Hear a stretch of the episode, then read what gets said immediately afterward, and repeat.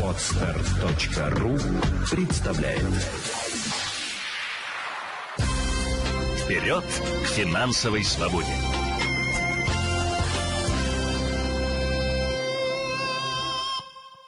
Первый вопрос, который прозвучал, э, который не успела рассказать. Добрый день, Елена. Как вы относитесь к компании Финика? Очень часто приходят вопросы по, по, с просьбой оценить, дать обратную связь, мое впечатление, мое отношение в отношении, ну, как бы по, по той или иной компании и организации. Друзья, если у вас есть желание э, куда-то отдать деньги, свои, и вы, ну, с точки зрения инвестиций, ну, даже нам, мне кажется, даже с точки зрения вообще э, любого гражданско-правового договора, то есть вы с кем-то продаете ли вы машину или покупаете ли вы машину, покупаете или продаете ли вы квартиру, вы все равно должны оценить э, сделку с юридической стороны и надежность партнера. Особенно если вы отдаете кому-то деньги в управление или же вы отдаете с целью получить прибыль, то есть так называемые инвестиции, да, или желание проинвестировать. Так вот, компания Финика, я, конечно же, залезла, я, конечно, проанализировала по критериям надежности. Критерии надежности простейшие. Наличие лицензии от Центробанка в первую очередь проверяем на сайте Центробанка на право привлекать денежные средства. Если компания позиционирует себя как иностранная компания, и поэтому она не должна получать лицензии от ЦБ, то значит готовьтесь к тому, что вы будете судиться на другой территории и будете ли вы вообще – потому что э, нежелание получить лицензию здесь, э, получается, что компания не прошла проверку, она не прошла, так скажем, определенный фильтр надежности. Я бы не рекомендовала уже туда вкладываться. Так вот, Финика себя позиционирует как автоматизированная система генерации прибыли. Очень-очень много слов, мудреных, красивых. Э, Все сводится к тому, что они предлагают вам э, заносить туда деньги, и они будут стараться всеми силами зарабатывать вам аж 5% в день. Друзья, это 1800 годовых. Ну, я надеюсь, ну и, конечно же, если дальше прокачивать по критериям надежности, понятно, что она не проходит ни один критерий, да. Ни лицензии на осуществление деятельности нет у нас, ни рейтинга надежности у нас нет. А, учредь, э, эти, активы непонятные, э, через какого брокера работают, непонятно. А, рассказывают много слов о криптовалюте и о Форексе, что является сверхрисковыми инструментами. Короче, в чистом виде, на мой взгляд, это пирамида. Поэтому, конечно, я туда не рекомендую идти, и ни в коем случае не надо вкладывать туда свои деньги. Потому что, ну, а, нет таких инструментов, которые приносили 1800 в год. Это сейчас мировой финансовый кризис из-за пандемии, ну, это просто невозможно на сегодняшний момент. То есть любую компанию взять, даже самые-самые там Microsoft и так далее, у которых там выросли, предположим, продажи и все остальное, и прогнать, ну, не будет там такого роста. А, э, дальше, дальше следующая просьба проанализировать. Ну, я надеюсь, я ответила, да? Друзья, не вкладываемся в сверхрисковые инструменты, не экспериментируем и, конечно же, не верим обещаниям в какие-то надежные, ну, как это сказать, а, в какие-то мифические места, где можно отнести 100 рублей и уже 1800 годовых получать. Ну, это, ну, ну, ну как бы это же нереально, да? Любой бизнес строится э, на расходах и доходах. И если и у бизнеса всегда есть дельта определенная, а здесь 1800. Ну, ужас, ужас. Ну, это в чистом виде эти пирамиды. Следующий тоже вопрос, связанный с э, критерием надежности, но уже другая противоположная сторона. Расскажите про долгосрочное страхование жизни и здоровья, насколько его, ему можно доверять именно в долгосрочной перспективе. А здесь опять же мы обращаемся к критериям надежности, друзья. Потому что вопрос доверия, он основывается именно на документах и на определенных фактах. Мы не можем доверять на эмоциях. Доверие, это, знаете, это как бы такая эмоция. А когда мы начинаем смотреть и анализировать, мы уже приходим к выводу, как факт, можно туда работать с этой компанией или нельзя. А, а малинки, инвестиционный фонд, само название даже странное, малинки. Ну, проанализируем на следующий раз. Посмотрю, что это за малинки. Но что-то мне уже название не нравится для инвестиционного фонда. Знаете, как Хопер Инвест. Тоже же пирамида была. Название, название само за себя говорит. Так вот, по поводу долгосрочного страхования жизни. Опять же, смотрим на критерии надежности, смотрим на наличие лицензии от Центробанка, смотрим на рейтинг э, кредитный, смотрим на активы, где вложены у компании, смотрим, с кем они работают и так далее, и так далее.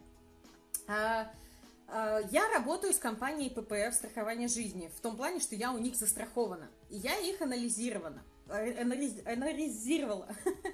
А, они уже много лет подтверждают э, э, ну, рейтинг надежности 3А, это один из самых высоких рейтингов считается. А, более того, у них есть лицензия на сайте Центробанка, ее можно легко найти на право привлечения денежных средств. Они открыто показывают, и можно ознакомиться с этой документацией, не просто слайды какие-то, картинки, а можно с документами ознакомиться э, по поводу, куда распределяются деньги и так далее, потому что это обязанность. А, плюс ко всему, вообще э, ППФ страхования жизни это компания, которая иностранная, ну, российская компания со стопроцентным иностранным капиталом. Материнская группа Э, была создана аж в 19 веке, там 1800 какой-то год. А компания пережила несколько мировых войн и до сих пор работает и успешно зарабатывает.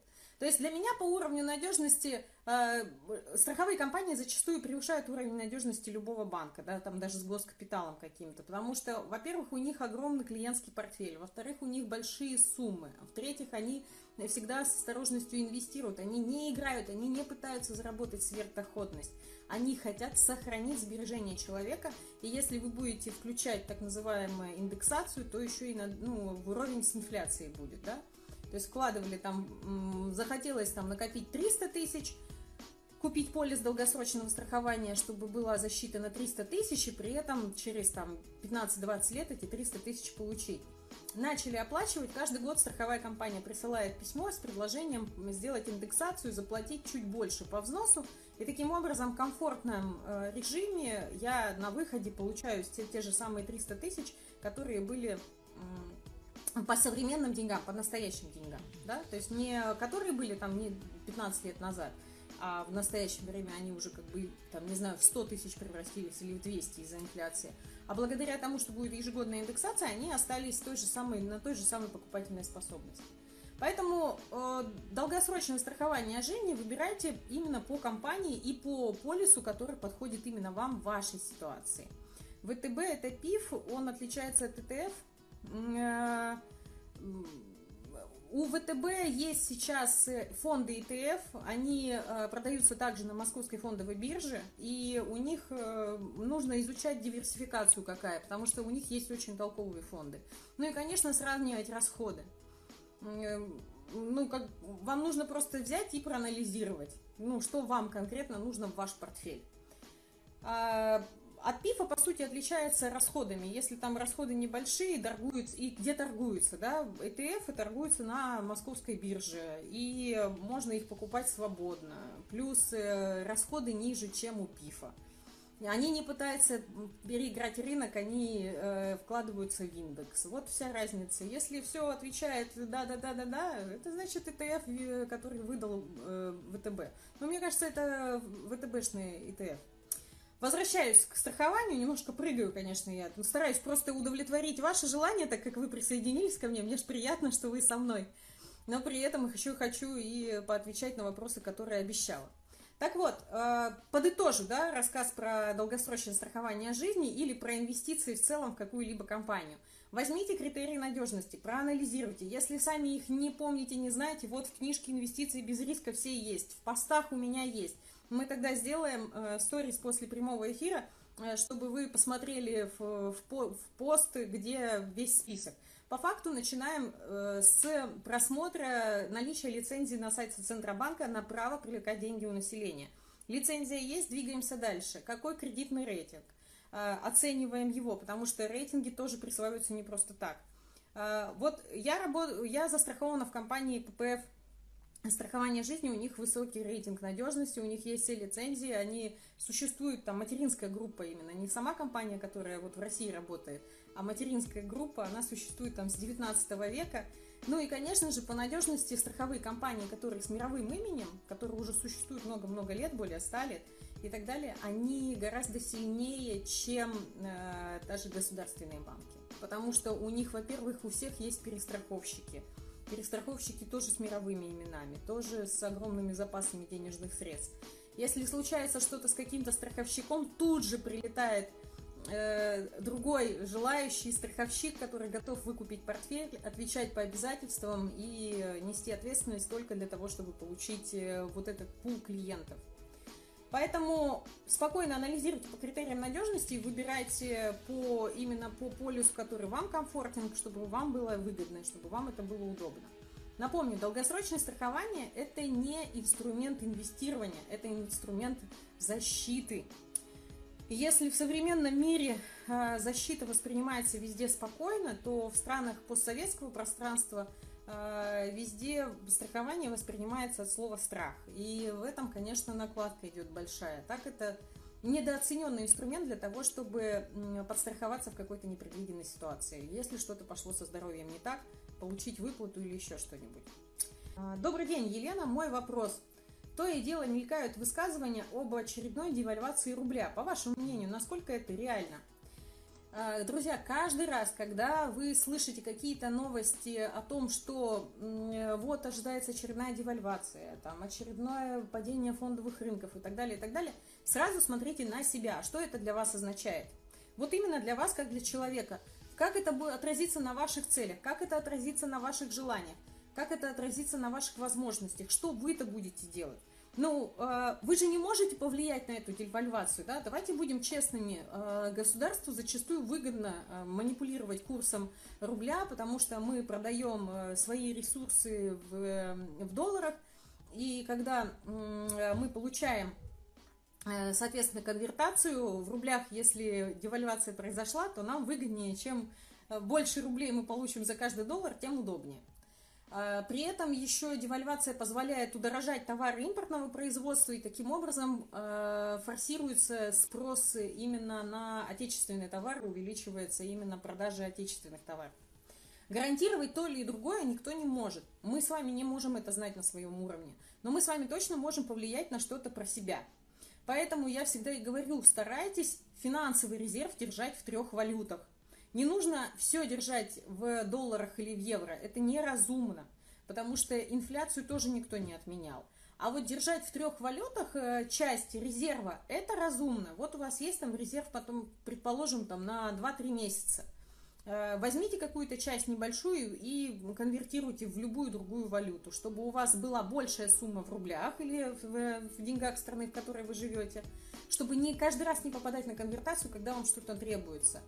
А, а часть пускай вот будет так э, заморожена. Если деньги вам нужны в ближайшем будущем на какие-то цели, и они нужны вам вот в валюте страны, то, конечно, не нужно экспериментировать с э, конвертацией, ни в коем случае инвестиции, ну, валю, в, валюта и держание денег или вложение денег в валюту, это не есть такая, знаете, как инвестиция. Это, ну, если относиться к этому как к инвестиции, то это сверхрисковая инвестиция, потому что инфляцию никто не отменял. Э, по сути, такой же э, привязка тоже только к каким-то экономическим процессам другой страны, ну и к нашим процессам тоже. А проще создать инвестиционный портфель инвестиционный портфель привязаться к какому-то бизнесу, купив э, фонды ETF. Это будет гораздо, гораздо выгоднее. Так, на долгосрочном периоде. Если страховая компания принадлежит зарубежным владельцам, есть опасность попасть под санкции. В частности, у ППФ э, страхование владельцы заграничные. А, ну, а та санкции они что дадут? Санкции для нас с вами ничего как бы никак не повлияют. Они не могут запретить исполнять договор. Они могут запретить там, ну, вкладываться в какие-то инструменты, но на самом деле отказаться от такого инвестора, как ППФ, у которого огромное количество финансовых э, источников, ну, вот денег, да, живых денег, за этим же гоняются э, огромным компаниям, вот таким страховщикам, э, как ППФ, которые приходят и говорят о том, что мы хотим что-то там вложить, им дают специальные условия – Э, там только рады будут, если компания вложится в какой-то тот или иной бизнес своими деньгами, потому что они зачастую, все страховщики зачастую покупают облигации, потому что это более надежный вид инвестирования, чем акции. и э, зачастую им предоставляются специальные условия для того, чтобы только они к ним пришли. Э, я, честно говоря, для меня странно представить, что как-то санкции могут повлиять именно на отношения между мной и компанией.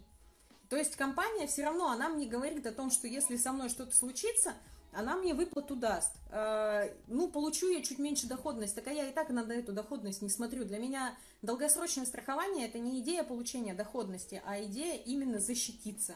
Получить выплату, если, не дай бог, что-то произойдет. Поэтому я думаю, что это страхи излишние. Родители перекладывают ответственность на детей, чтобы они их содержали. Вы мне должны, утверждают они. Я вас растила, отдала лучшие годы и тому подобное. Помимо того, что здесь психологический вопрос, интересует ваше личное мнение как юриста и финансиста. Как вы к такому относитесь? Как поступать в таком случае, что родители хотят, чтобы дети их обеспечивали? Мотивируя это тем, на такую мизерную пенсию не проживешь. Но и разве это не их проблема, что они не накопили на свою старость? Как вам такой вопросик, да? А, ну, человек сам говорит о том, что здесь очень много психологии, потому что на самом деле э, здесь в первую очередь слышится обида ребенка да, на родителей. Ну, вот мне почему-то, может быть, я не права. Э, я честно могу сказать, что каждый должен решать сам за себя. С юридической точки зрения, если родители содержали, и у них сейчас нет возможности себя обеспечивать, то они могут э, пойти и посудиться с ребенком совершеннолетним и обязать его выплачивать элементы на содержание. Это так. То есть семейный кодекс защищает родителей престарелых э, для того, чтобы взрослые подросшие дети их содержали. То есть, если мы говорим прямо о юридической стороне вопроса, да, вы должны. Вот. А если мы говорим о моральной стороне вопроса, то я считаю, что вообще странно рассуждать в таком русле. Именно э, сами о себе должны были позаботиться и так далее. А, на мой взгляд, если в отношениях в семье есть э, какие-то разлады, что ребенок не хочет ничего делать и знать ничего не хочет, да, в отношении родителей, ну, это как бы уже их отношения и их ответственность взаимная. Пускай сами там между собой разбираются, и ребенок уже сам принимает решение. Я со своей стороны точно не стану отворачиваться от своих близких и точно им не буду отказывать в помощи. Ну, может быть, потому что у меня отношения с ними нормальные, я не знаю. Но вообще, по большей степени, даже если представить такую ситуацию, что я там разругаюсь и не захочу разговаривать с кем-то из родственников, если ко мне родственник обратится за помощью, даже если я там с ним не общаюсь, я им не откажу в помощи. Не потому, что э, там ну, как бы это другая немножко сторона. Я все равно чувствую, что ну, семейные отношения это очень важно в жизни, как минимум для меня. Поэтому, если, э, вот, если отвечать грубо, я не считаю, что родители, у которых нет возможности себя содержать, э, э, ведут себя неправильно, прося о помощи взрослых детей. Я не считаю, что это неправильно, честно. Вместе с тем, когда у родителя есть возможность себя содержать, но он выступает в роли такого маленького ребенка, которому, а вот э, сыночка или доченька, а давай вот это для меня сделаем, вот это для меня сделаем, таким образом отнимая у ребенка жизнь, вот это тоже несправедливо. То есть плохие перекосы. Когда это происходит нормально, то есть когда каждая сторона отвечает за себя ровно в той степени, насколько она это может, и помогает ровно на той степени, как когда это может, тогда, мне кажется, такого вопроса не возникнет. Все будут взаимно рады взаимной помощи получать такую поддержку. Но уж точно не доводить это до конфликта. Ну, если у вас конкретно конфликт с родителями, вы не хотите, не хотите их поддерживать, ну, дождитесь, может, они сходят в суд и через суд это сделают. Или сами сходите в суд и заключите уже там ли к нотариусу обеспечите себе нотариальное соглашение о выплате алиментов в какой-то фиксированной сумме, чтобы к вам не приставали ежегодно увеличивая это требование. Ну, то есть, предположим, что вы не можете отказать, но вы злитесь на родителей и не хотите их содержать, но при этом понимаете о том, что э, совсем не содержать не получается, то есть что-то вы должны им выплачивать. Ну, соответственно, сделайте фиксированную цифру, утвердите ее нотариально и оплачивайте по нотариальному соглашению. Таким образом, родители не смогут манипулировать, э, вы будете выплачивать обязательства в соответствии с документам, а если их будет это не устраивать, то, ну, сходят в суд и будут обжаловать. А вы уже там в суде будете разбираться, насколько справедливая цифра стояла изначально и какая индексация была. вопрос, проблема такая, душит платеж по ипотеке. Вот думаю, рефинансироваться на 20-30 лет, что выгоднее? Сейчас у меня 15 лет, досрочно не гасил, возможности не было. Брать при досрочном погашении, уменьшать срок или уменьшать платеж? А, когда вы досрочно гасите любой договор, всегда уменьшайте срок. Не сумму платежа ежемесячного, а срок кредита. Почему? Потому что тогда вы меньше переплатите по процентам. А вместе с тем нужно смотреть на вашу идеальную, как бы на вашу финансовую ситуацию и на ваше идеальное распределение бюджета. В данной ситуации э, человек пишет, душит платеж по ипотеке. Тогда однозначно нужно уменьшать ежемесячный платеж, раз он вас душит, значит, вам тяжело с ним справиться. Значит, даже не думаем о том, чтобы сэкономить сейчас на процентах или на ипотеке в целом, то есть, грубо говоря, а, типа взял и мечтал закрыть досрочно, и э, а платеж начал душить. Забыли об этом, разбираемся с текущей ситуацией. Соответственно, конечно, надо уменьшать ежемесячный платеж для того, чтобы стало легче выплачивать. По поводу рефинансирования или реструктуризации, да, здесь разница в том, что рефинансируемся мы обычно э, в новом договоре или в новом банке, а реструктуризация это действующий ваш договор в этом же банке, он просто меняется, условия по нему изменяются. Так вот, э, здесь нужно понимать о том, что каждый раз, когда вы переходите в новый банк, ваш банк будет опять переначислять проценты, то есть а, сейчас уже прошло какое-то время, вы там погасили, у вас уже тело долга чуть больше списывается, чем в первый год действия вашей ипотеки. Перейдя в новый банк, вы опять будете в большую сторону направлять на погашение процентов, а тело будет постепенно гаситься. Поэтому а, прежде чем куда-то уходить, нужно взять все эти расчеты, посмотреть, прикинуть, что мне выгоднее, вот как бы, может мне выгоднее по 100 рублей досрочно направлять ежемесячно на погашение, ну там хорошо, не по 100 рублей, там по 3000 рублей досрочно направлять на погашение э, суммы долга, э, чем куда-то уходить. Я быстрее рассчитаюсь по этой ипотеке, я быстрее закрою свой платеж, и мне быстрее вздохнется свободно. Ну и подводу итог по традиции. Проблема по платежам ипотеки. Уменьшайте ежемесячный платеж, чтобы он перестал вас душить. Вопрос, уходить в рефинансирование или нет, возьмите и сделайте расчеты, сравните их. Подумайте, сколько вы смогли бы направлять досрочно. Когда душит платеж, уменьшаем а, именно ежемесячный платеж в заявлении о досрочном погашении. Если мы просто хотим быстрее разделаться с кредитом, тогда уменьшаем срок кредита. Любого. Неважно, ипотека это или еще что-нибудь. Если по карьере продвижения не предвидится, какие еще есть способы увеличения дохода? Можете ли посоветовать? Ну, друзья мои, смотрите, здесь же всегда можно посмотреть на рынок, а сколько э, стоит вообще ваша профессия и ваша должность. Если ваша должность высоко оценивается, но вам, возможно, не доплачивают, это одна история. Тогда нужно понять, почему вам не доплачивают, может, вы косячите, и откровенно этого ну, не замечаете или отказываетесь это замечать.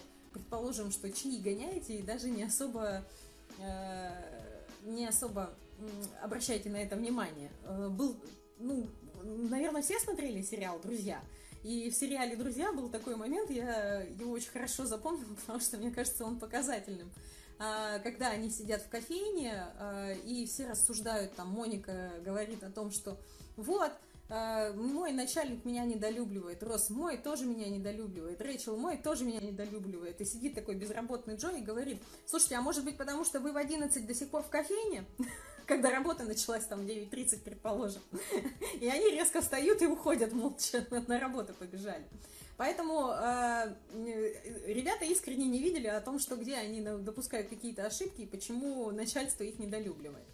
А, такое часто случается, когда мы не можем понять руководителя. Поэтому прежде чем, а, ну, то есть шаг первый для того, чтобы увеличить доход, оцените, посмотрите, по рынку вам платят или не по рынку. Если вам платят по рынку, я вас поздравляю, значит дальше нужно становиться профессионалом своего дела, потому что в каждой области есть свой профессионал, которому платят чуть больше, чем обычно, да. А если вам платят не по рынку, то дальше нужно изучать почему. Выстроить свою так называемую бизнес-процессы работы, блок-схему составить, где, что и как. У нас есть на сайте fincult.ru магазин, и там есть небольшой абсолютно семинар. По-моему, он стоит то ли 299 рублей, ну как-то так, они, они со скидкой сейчас продаются. Э, как увеличить доход в бизнесе, фрилансе или на работе.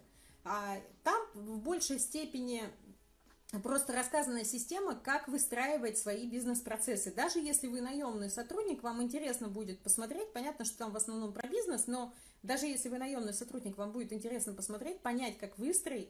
А самое главное, нужно посмотреть, где вы косячите, что происходит не так. Очень часто мы не слышим наших началь... ну, как начальство наше, мы не слышим наших руководителей. Руководитель говорит одно, а у нас как бы нет ощущения, что это было приказом, а руководитель на самом деле был в бешенстве, то, что мы его не выполнили. То есть очень часто люди не склонны видеть каких-то своих ошибок. Поэтому, как только вы составите бизнес-процессы, вы сможете понять, как их справить, и уже дальше идти договариваться или о выплате вам рыночной стоимости, а может быть даже вы сможете уже себя продавать на рынке как профессионал. Конечно же, показать это нужно не на словах, а на деле. То есть нужно исправить ошибки в практике и показать, как у вас там работа спорится, да. Ну, то есть вы были юристом, который смотрел договоры, там, не знаю, по 5 дней. Вы стали юристом, который стал смотреть договор по три дня, сделки быстро заключались, документы э, обновлялись. Так, по поводу дополнительной работы. Очень часто говорят, что если хочешь увеличить доход, иди ищи себе дополнительный заработок, халтурить так называемый. Я не исключаю, что, возможно, это будет для вас эффективно, да, в конкретно в вашей профессии, потому что, возможно, вы зарабатываете количество. Но иногда можно вложить это время именно в себя, как в профессионала, э, посмотреть, какие есть недостатки работе. Что значит вложить себя в как в профессионала? Оценить свою работу, что я делаю, какие у меня бизнес-процессы. Ко мне приходят люди, что я им отвечаю? Может, я хамлю своим коллегам постоянно? Может, они ко мне не обращаются, меня никто терпеть не может, а, этот, а уволить не хотят, потому что там делаю какую-то такую ну, рутинную работу, конечно, мне никто зарплату повышать не будет. От меня пользы никакой, кроме как вот просто дырки закрывать. Э, поэтому и дело не в отношениях, а именно в профессионализме. То есть а, именно выстроить бизнес-процессы, именно понять, что я делаю, где теряется результат для собственника бизнеса, для руководства, и исправить это, дать какие-то варианты и уже двигаться дальше. Да? тогда это будет полезно. А, рассказать про брокерскую компанию LimeFX. Друзья, все то же самое, как с, с любой другой компанией. Смотрим критерии надежности, обязательно смотрим лицензию Центробанка на осуществление брокерской деятельности, на право привлечения денег у клиентов физических лиц и, конечно же, на активы, уставный капитал и все остальное. Не нужно бежать э, за красивым сайтом. Зайдите на сайт именно cbr.ru э, и посмотрите там. Все лицензии в доступе. Вот о компании ППФ страхование жизни, про которую я говорила, на сайте Центробанка все лицензии можно найти. Зайти на сайт, по-моему, Национальное рейтинговое агентство делает им э, рейтинг, подтверждающий там много раз уже их надежность. Э, точно так же у них есть информация об их хорошем рейтинге. Обычно все такие сложные компании, ну, спорные, так скажем, они у себя на сайте что-то там размещают, какой-то фотошоп, а ты, когда начинаешь анализировать, ты не находишь первоисточники его. Или же зачастую отмаза. А нам не нужна лицензия от Центробанка. Ну, конечно. Конечно, конечно, не нужна, потому что так вам проще деньги будет оставить себе. Кто ж поедет судиться-то на, Вир... на Виргинские острова, да? А, или еще куда-нибудь. Какие изменения на рынке, чего ждать? Обожаю такие вопросы. Рынок будет колебаться, как всегда.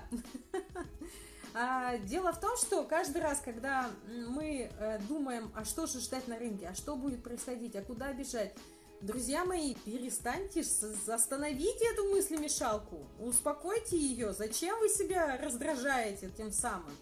Мы с вами зарабатываем деньги не ради денег зачастую. Мы с вами зарабатываем деньги ради чего-то, чтобы что-то купить, какую-то цель финансовую закрыть. И, соответственно, а, когда мы закрываем финансовую цель, мы чувствуем себя счастливее. Если мы каждый раз будем думать о том, что же произойдет на рынке, мы от этого цель быстрее не закроем. Для того, чтобы ее закрыть, нам нужно именно а, подстраховаться, подумать, А хорошо, рынок будет нестабилен. Что значит это для нас? А значит, у нас должен быть финансовый резерв, защита в виде долгосрочного страхования жизни и инвестиционный портфель в разных инструментах, так называемый диверсифицированный портфель.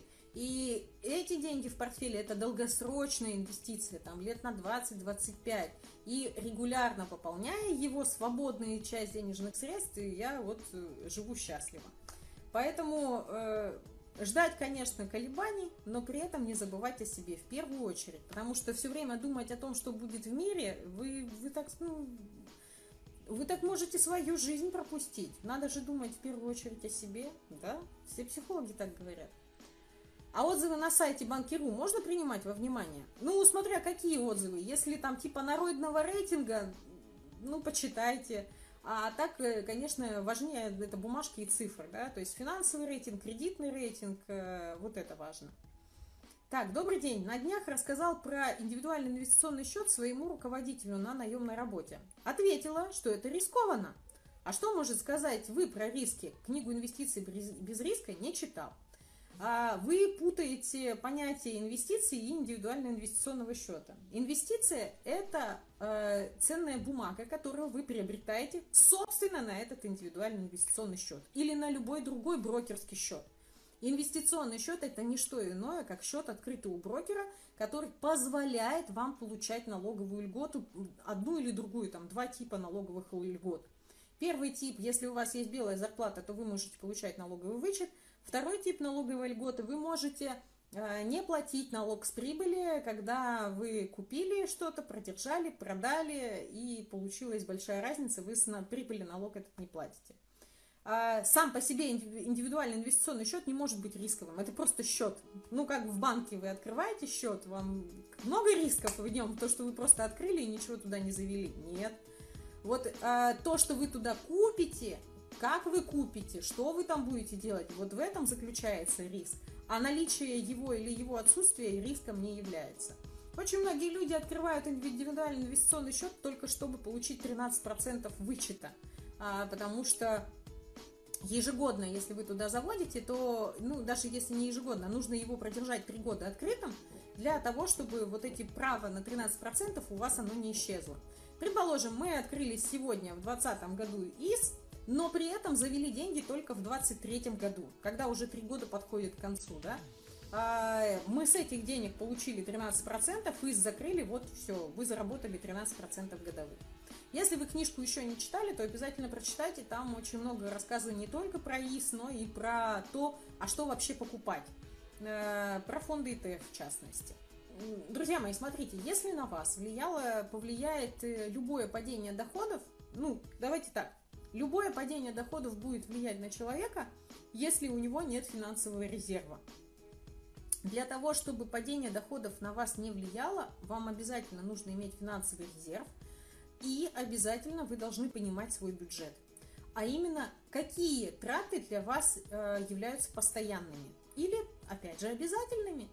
То есть, сколько я должна заплатить на продукты, чтобы у меня, ну, не, ну, как бы не сидеть на хлебе и воде, да?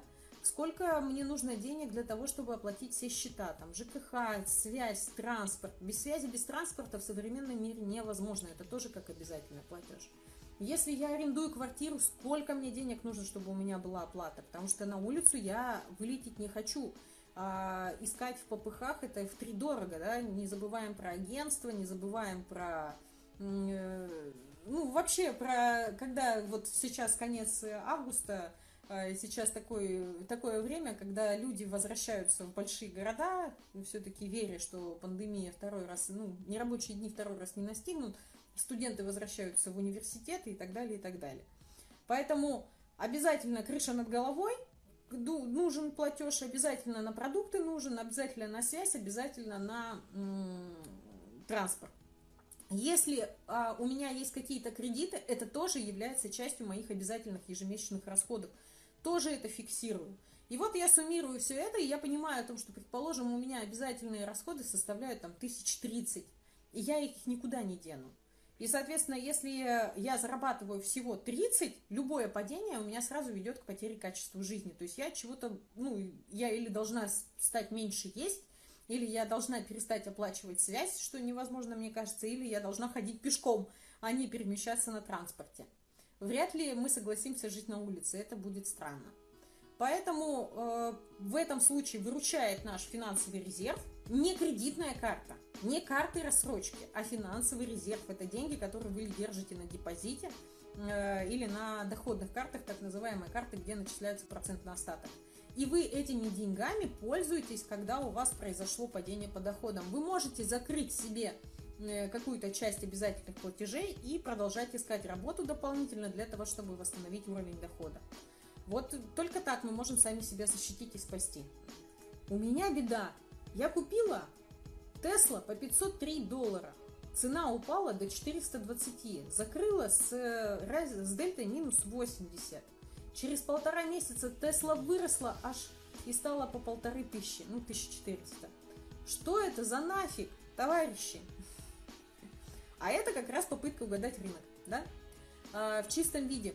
Причем, друзья мои, смотрите, ваше желание обыграть рынок, кстати, у кого-то был вопрос тоже в комментариях каких-то, и я постаралась ответить, как мне показалось, а, в долгосрочном промежутке рынок обыграть нельзя. И э, что это означает? Это означает, что вы можете угадать какую-то акцию, э, которая там стоила сегодня вот столько, и вовремя ее продать и таким образом заработать, это краткосрочный промежуток. Вы чуть-чуть повладели этой акцией.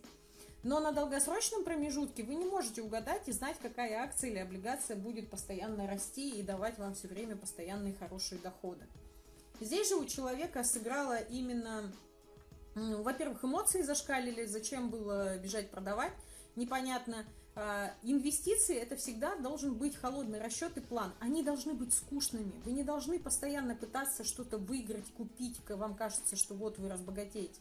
Вам нужно вложиться сразу в несколько компаний в разных секторах рынка а, и а, в разных э, экономических рыночных ситуациях. То есть это не только развивающийся рынок, к коему относится Россия, например, а, но это и развитые рынки, да, или Штаты, или Европа, может быть, э, там та же самая Япония, да, а, которая относится также к развитому рынку, или Сингапур, который относится к развитому рынку. То есть вы должны вложиться в разные компании, и у вас должна быть там определенная процентовка в акциях и в облигациях. Можно добавить золото, можно добавить какие-то фонды, связанные с недвижимостью.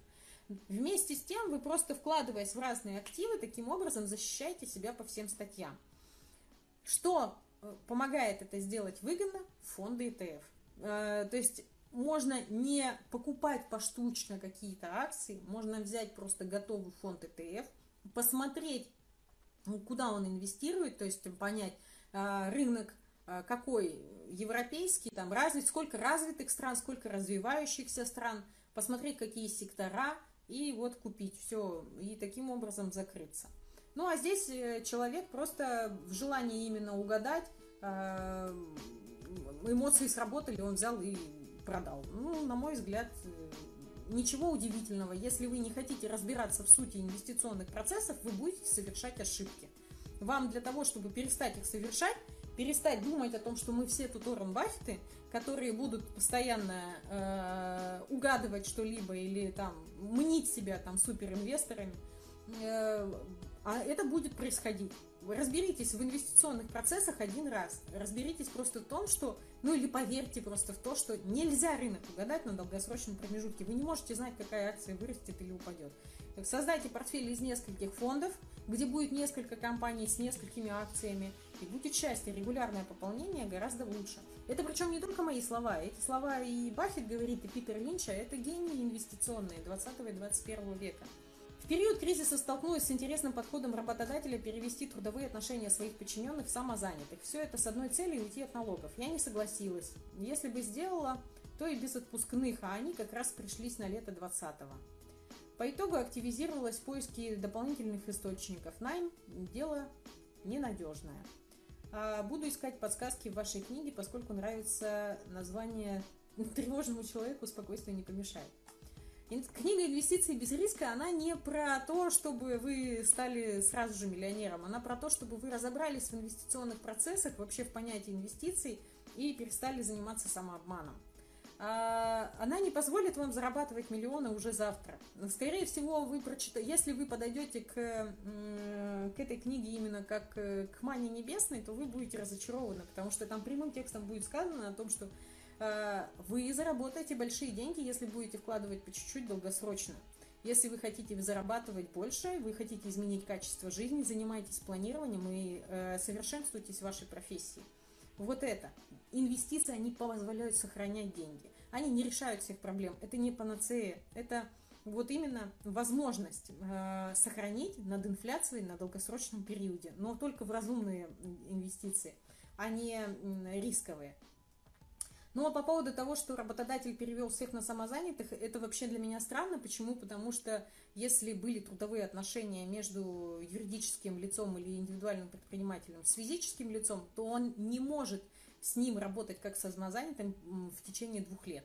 То есть э, это невозможно по закону. Ну, то есть там э, он все равно обязан будет нести ответственность как за трудовые отношения. А законодатель это очень четко предусмотрел, потому что понимал о том, что многие работодатели будут сейчас экономить на налогах, на зарплатах и будут стараться всех отправить в качестве самозанятых. Э, но у, у законодателя как раз и написано, если трудовой договор расторгнут и был сразу заключен там, в ближайшие два года был заключен договор с самозанятым с этим человеком, то эти отношения считаются трудовыми. Так что для меня немножко странно. Вперед к финансовой свободе!